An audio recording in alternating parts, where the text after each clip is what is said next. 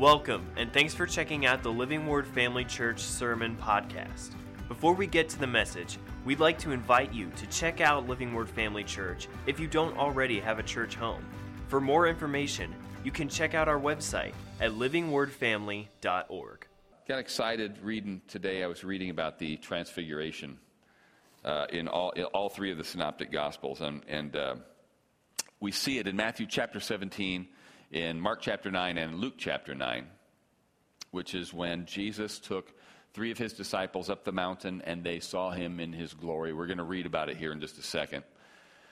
And uh, in all three of these passages, he had just finished telling them about taking up their cross and following him. And I saw some things. I, I was reading, I read all three accounts uh, a few times today, and there's couple things about it that made me laugh that we'll, that we'll share here in a minute. It's not, not that it's a funny story or anything, but you'll see what I mean, I think. Let's just go ahead and read it. We will read it uh, out of Mark's Gospel, which I think I said, yeah, chapter 9. And in all three of these, uh, all, again, all three of the synoptics, Matthew, Mark, and Luke, Jesus, uh, Peter has just confessed Jesus as the Christ. And uh, Peter, uh, Jesus, Peter acknowledges that Jesus is the Christ. Jesus has foretold his death to his disciples. Peter has rebuked Jesus for suggesting that he's going to die. And then Jesus has rebuked Peter and Satan for, uh, for this idea and for voicing it. You will see, I think you'll agree, that if you read the Gospels, you'll discover that Peter has uh, an impulsive streak. You know, he'll say things that just pop into his head. He's trying to be bold. He's trying to please the Lord, and his heart's in the right place. Uh, but, you know, he's the guy, in a sense, sometimes it's good. Hey, Jesus, if it's you, call, call me out, and I'll walk on the water with you. Uh, Please, Lord, you shouldn't be washing my feet. Well, if I don't wash your feet, you have no part in the kingdom. Well, then don't just wash my feet, wash all of me.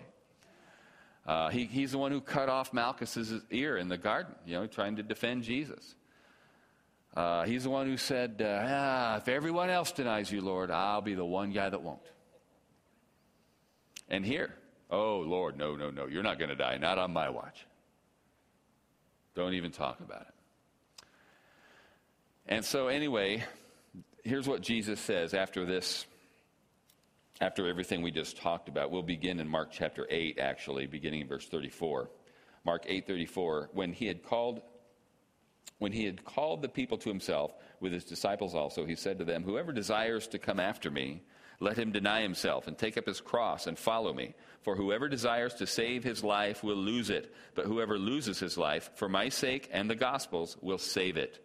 For what will it profit a man if he gains the whole world and loses his own soul? Or what will a man give in exchange for his soul? For whoever is ashamed of me and my words in this adulterous and sinful generation, of him the Son of Man also will be ashamed when he comes in the glory of his Father with the holy angels. And he said to them, Assuredly, I say to you that there are some standing here who will not taste death till they see the kingdom of God present with power. Now, just a quick comment. We'll do a teaching on this someday. I don't have time to address it completely tonight. But this, he's just got through talking about, uh, you know, uh, in fact, one of the other, I, I think in Mark, there's a, there's a specific, in Matthew, there's a specific reference to judgment. And so if you kind of read it quickly, it looks like he's saying, hey, one day, in the last day, at the second coming, whatever, we're going to be standing before the judgment seat of Christ. And there are some of you here today who will not taste death before that. Which makes it sound like he's, that Jesus thinks he's coming back in the lifetime of some of these men. Well, that's not true. As we're going to see here, they're going to they're going to go up this mountain and see something that only three of the disciples get to see. And it's a pretty common, uh, widely, uh, it's widely interpreted that this is what Jesus is referring to. Some of you are going to see me coming in power and glory. And just so happens it happens six days from when he said that. Uh, doesn't necessarily even mean that. If you look at his words, uh, he's talking about Jesus is talking about he himself receiving the kingdom. And so that was really fulfilled when he said to them later on, All authority has been given me in heaven and on earth. So, anyway, don't, don't get tripped up over that, is all I'm saying. So, yeah, in verse 1, I say to you, there are some standing here who will not taste death till they see the kingdom of God present with power. Now, verse 2, after six days, Jesus took Peter, James, and John and led them up on a high mountain, apart by themselves, and he was transfigured before them. Remember, Jesus walked the earth as a man, he had laid his glory aside.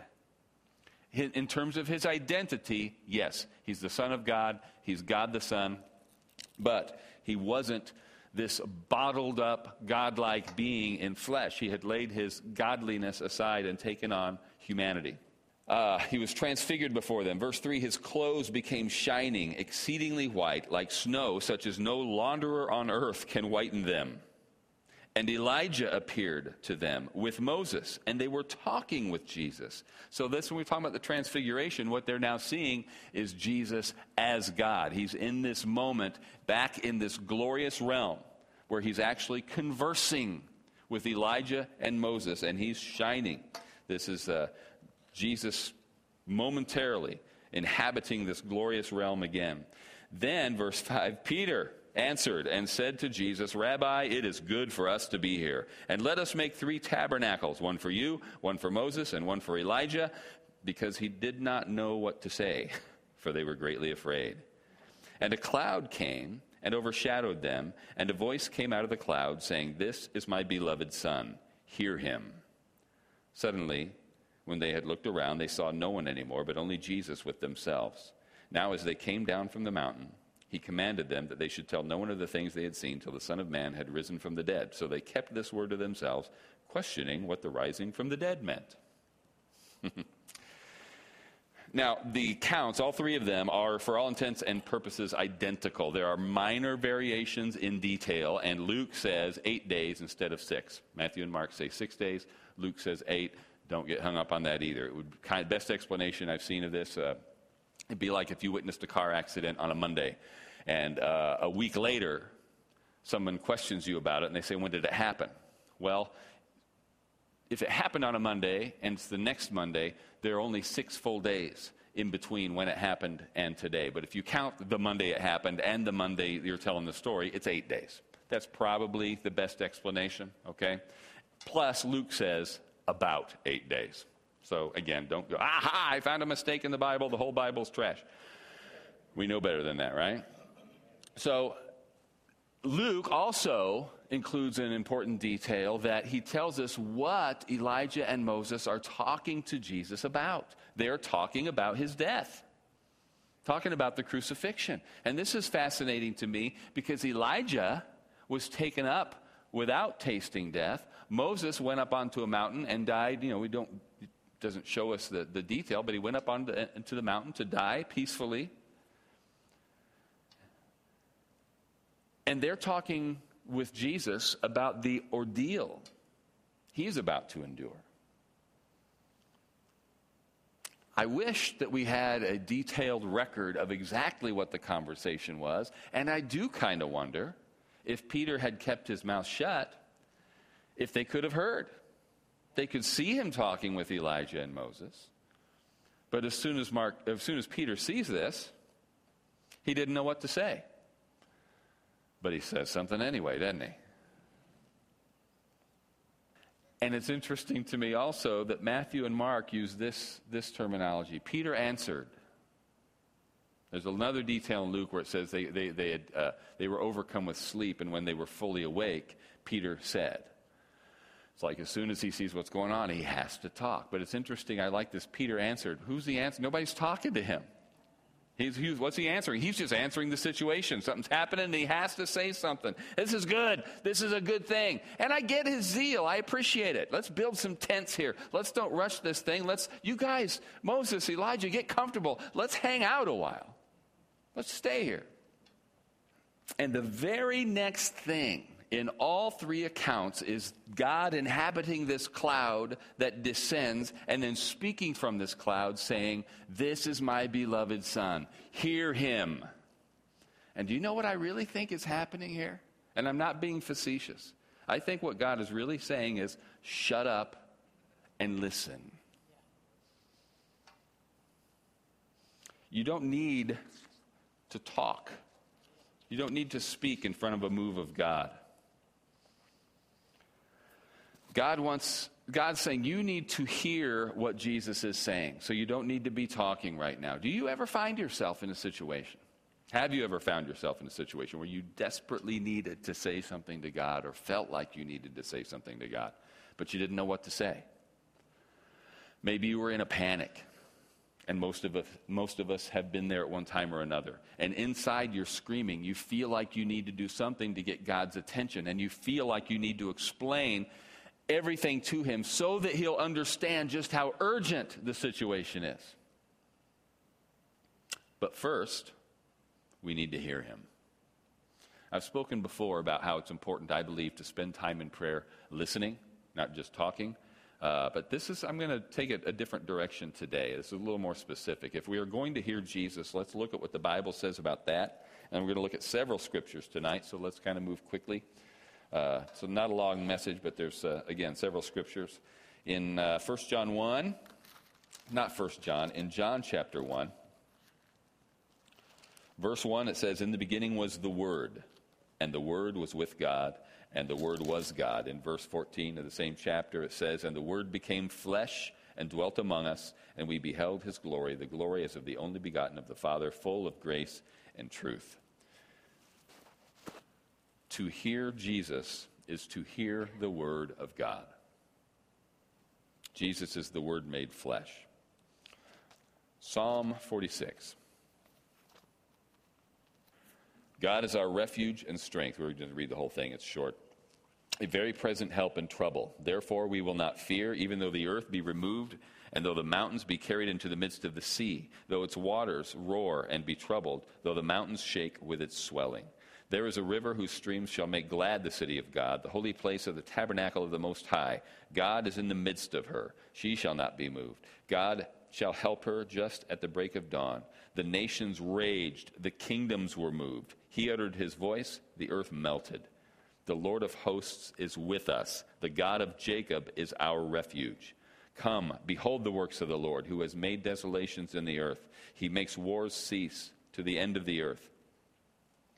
He breaks the bow and cuts the spear in two. He burns the chariot in the fire. Be still and know that I am God. I will be exalted among the nations. I will be exalted in the earth. The Lord of hosts is with us. The God of Jacob is our refuge. And of course, we, sung, we have sung the first part of that psalm in this, in this church in years past. But maybe the most familiar passage in that psalm is that be still and know that I am God. But look at the very next passage I will be exalted among the nations, I will be exalted in the earth. And what I take away from that is don't just, don't just be, be quiet and think, oh, well, one of these days we'll all be in heaven and everything's going to be okay. He's going to be exalted among the nations, even among the people who have not acknowledged him. He'll be, he'll be exalted right here on earth. We don't have to wait until we're in heaven to enjoy his protection, to enjoy his supremacy, right? But be still. When, when the nation's raging, when wars are exploding around us, we have to find time to be still, be quiet, listen, and remember that He's God. Proverbs chapter 4, verse 20. My son, give attention to my words. Incline your ear to my sayings. Do not let them depart from your eyes. Keep them in the midst of your heart, for they are life to those who find them, and health to all their flesh. Psalm 119, beginning in verse 97. Oh, how I love your law! It is my meditation all the day. You, through your commandments, make me wiser than my enemies, for they are ever with me. I have more understanding than all my teachers, for your testimonies are my meditation. I understand more than the ancients because I keep your precepts. I have restrained my feet from evil every way, that I might keep your word.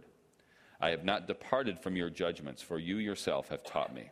How sweet are your words to my taste, sweeter than honey to my mouth. Through your precepts I get understanding, therefore I hate every false way. Your word is a lamp to my feet and a light to my path.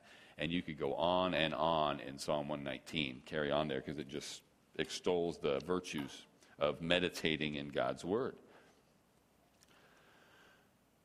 But the idea, the, that passage there beginning in verse 97, the, the thing that grips me about that is uh, you make me wiser than my enemies. I spend time, I meditate in your word so that when enemies, and I could say the enemies of any circumstance that comes against you, that attacks you on any point, that opposes the truth of God that's been spoken into your life, what it should encounter is the word that you have been feeding on and meditating on so that nothing, even if something takes you by surprise, it doesn't take you unprepared. That word is in there for a reason.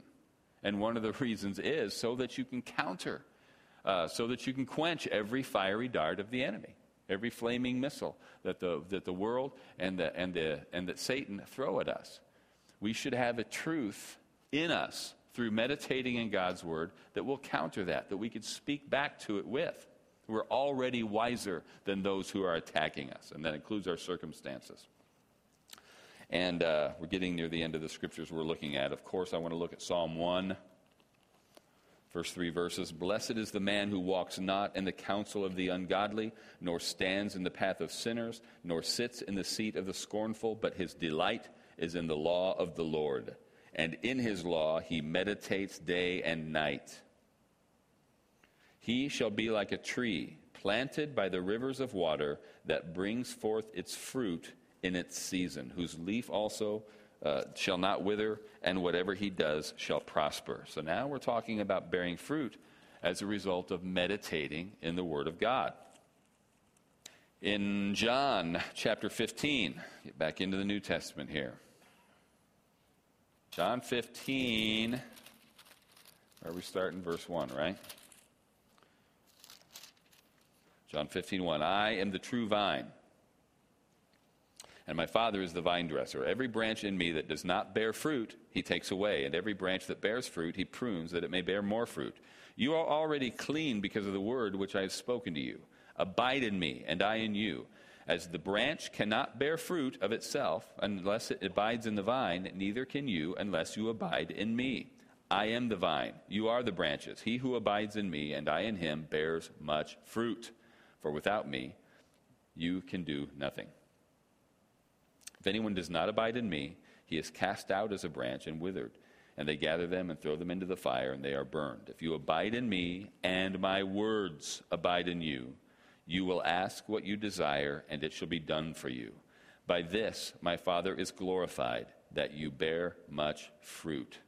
So you will be my disciples. Finally, in Galatians chapter 5. A lot of you probably saw this coming. Galatians 5, verse 22 But the fruit of the Spirit is love, joy, peace, long suffering, kindness, goodness, faithfulness, gentleness, self control. Against such there is no law. If we meditate on His Word, if we, if, and if we're doing this for the purpose, as we read in Psalm 97, of keeping it, doing it, the result is going to be we are going to be fruitful. We are going to bear fruit. And this is God's desire. This is the Father's des- desire for us that we bear much fruit. And the fruit of the Spirit is love, joy, peace, patience, kindness, goodness, faithfulness, gentleness, and self control. Who's that good for? Who gets to enjoy that fruit? You? Your family? The church? The world? Everybody. If you're bearing much fruit, and this kind of fruit, it's meant to be enjoyed and appreciated by everybody that you come in contact with.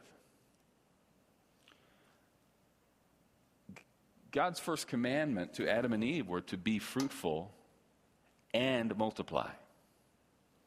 And I believe there's a spiritual application to that. If we bear much spiritual fruit, fruit of the Spirit. What this will do is actually facilitate our multiplying ourselves, making disciples. We have to be fruitful disciples before we can make other disciples. If you are fruitful, if you are displaying and bearing the fruit of the Spirit, if you are walking consistently manifesting love, joy, peace, patience, kindness, goodness, faithfulness, gentleness, self control. Guess what? People are going to want that. They are going to want to be around you. They're going to want to be in your presence, and they are going to want to adopt those same habits. They're going to want to bear the same fruit. Not everybody. Remember uh, what we looked at in 2 Corinthians a couple weeks ago that we are an aroma wherever we go. We smell like Jesus. But guess what? To some people who are absolutely determined to, to stay on the road to damnation and destruction, Jesus doesn't smell good to them. To some, we are the aroma of life. To others, we're the stench of death. Because we, what they're smelling really is their own death, their own destruction. And so don't get discouraged. If you are bearing fruit and people aren't coming to Jesus through your ministry, those people, that's between them and God. You continue to bear fruit. You continue to lead fruitful, spiritually fruitful Christian lives, and some will. Some will. Believe me, some will. Uh, God will orchestrate. Uh, he'll guide your steps, He'll order your steps, and orchestrate your life so that you come in contact with people who will go, I like that. That's what I want to smell like. That's what I want my life to be like. I want, who doesn't want? Fortunately, we know. There are people who are offended by the kind of people that are described here in Galatians chapter 5. People are attracted to ugliness, to. Uh, you look at the kind of people, not again, not everybody, there's a wide variety. Uh, but, but Hollywood has glorified the mouthy, the tough, the, the uh, disrespectful. And these are things that are antithetical to the spiritual fruit that uh, Paul's describing here in Galatians chapter 5. But you don't sink to their level. Just because they're turned off by the very things that God designed to turn them on, don't let them drag you down to their level. Don't sink down to that. You just keep bearing fruit. And meanwhile, meanwhile, once you have so saturated yourself with the Word of God, once you have heard Jesus in this way, you will not have to worry about what to say or not to say. Going back to the beginning of this, when you feel like there's something you have to say to God, sometimes you can just be still and know. Other times you can ask what you will, and it will be done for you because you have allowed His words to take residence in you and therefore you're confident that the prayer you are praying, the things you are saying to God, are in line with the word that is abiding in you. Why? Because you've been abiding in the word. And of course, always, always, we know, if we know that we are to pray, we as believers, as spirit filled believers, can access that wonderful facility of praying in the Spirit, where we allow the Holy Spirit Himself to pray through us. And we know then that we are always praying God's word. We are moved in a moment, an encounter with God. Peter, Peter, James, and John on the mountain all saw the same thing, and this was something to see. Interesting to me that there's no indication that any of them wondered who these other two guys were. And this is why, this is why we have t-shirt name badges, right? Hello, my name is Elijah. it really does make me wish there was a record of the conversation. Did Jesus introduce them? Did they overhear him saying, Hey, Elijah, hey, Moses? Uh, or were they just made to know? No indication there was a shadow of a doubt for even a second that this was Elijah and Moses. You know who they represent? Moses represents the law, Elijah represents the prophets, the law and the prophets. Coming together, agreeing, speaking with Jesus, testifying that he is God the Son. We have an encounter like this. If you have an encounter like that, it's like, oh, now I've got my, this is it. Boy, we're right here in this glorious presence. Hey, while we're all here, got to say something. It's Moses and Elijah. It's like you walk into a room and there's a famous person there. Some people, it's like, guess who I saw today? Other people are like, how can I be this close to somebody famous and not shake their hand, not say hello? So that way I can say, I talked to them. Maybe they'll say something nice to me that I can share with somebody. And this is Peter. This is good. And they're, what are they talking about? they're talking about Jesus' death. Hey, excuse me, guys. This is good. I'm glad you guys and us are all here together. Let's build some tents and hang out for a while. And God says, This is my beloved Son. Hear him. We're not here to hear you, Peter. And there's times that, well, all these, sometimes it's an encounter with God, sometimes it's an encounter with, with circumstances. And what do we want to do? We want to go to God and talk about the circumstances. What are we doing? We're allowing the circumstances or our enemies or this attack to speak through us. And God's saying, ah, this is my son. Let's hear him.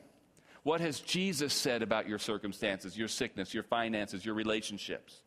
What has he said about your lostness, your depression, whatever it is you're fighting. What has he said about your enemies? All authority has been given to me. Hear him. You want to hear him? This is where you start. In the Word. Are you saying the Bible's Jesus? I'm saying Jesus is the Word made flesh. And once you become accustomed to hearing him this way, it'll be much easier to hear him this way. Because then you have this to measure the things in here or in here against. Sometimes we get, I get an idea. That sounds like a great idea. You ought to be able to line it up with something you've read in the Word of God.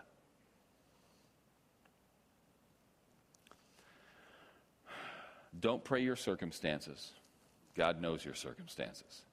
Pray the Word But to pray the word, you've got to know the word. And you don't just have to know it, it's got to be living in you. You've got to be living in it. And you know, every time of the year, praise and worship team, you can come up here.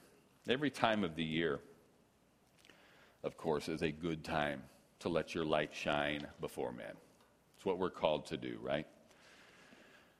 But to tie it in with the Christmas season, I would just say during this time of the year, when we are celebrating the entrance of light into the world, the light of the world, let's be especially diligent to be bright, to be shining. Salty and bright, right? We're salt and we're light, so let's be salty and bright. Let's learn, let's be learning to hear Him through His Word, through His written Word. Let's be silent, let's be still and know that He is God and listen for that still small voice in us. And at the end of the day, we can be led. We will be led. And when I say be led, I don't just mean he'll help us out with difficult decisions.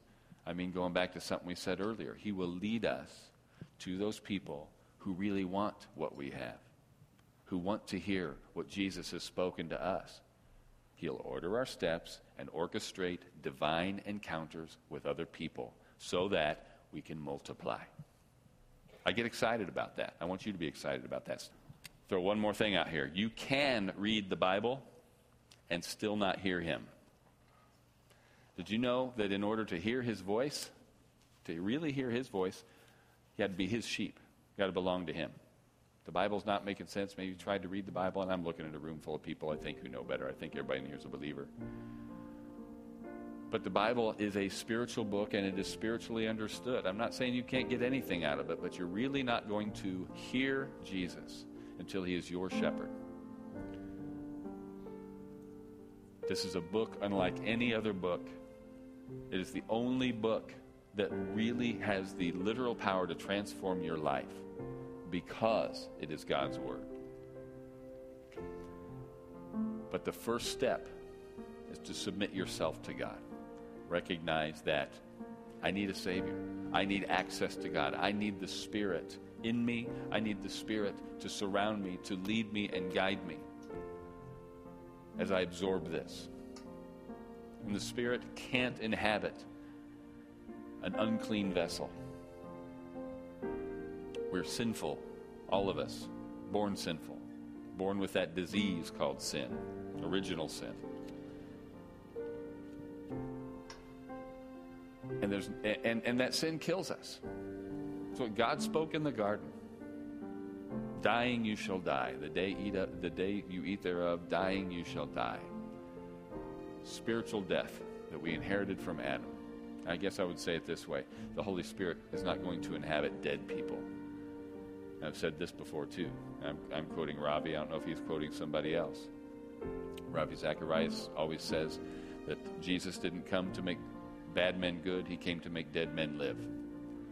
So, what you need is a rebirth. You need to be born again, you need to be saved.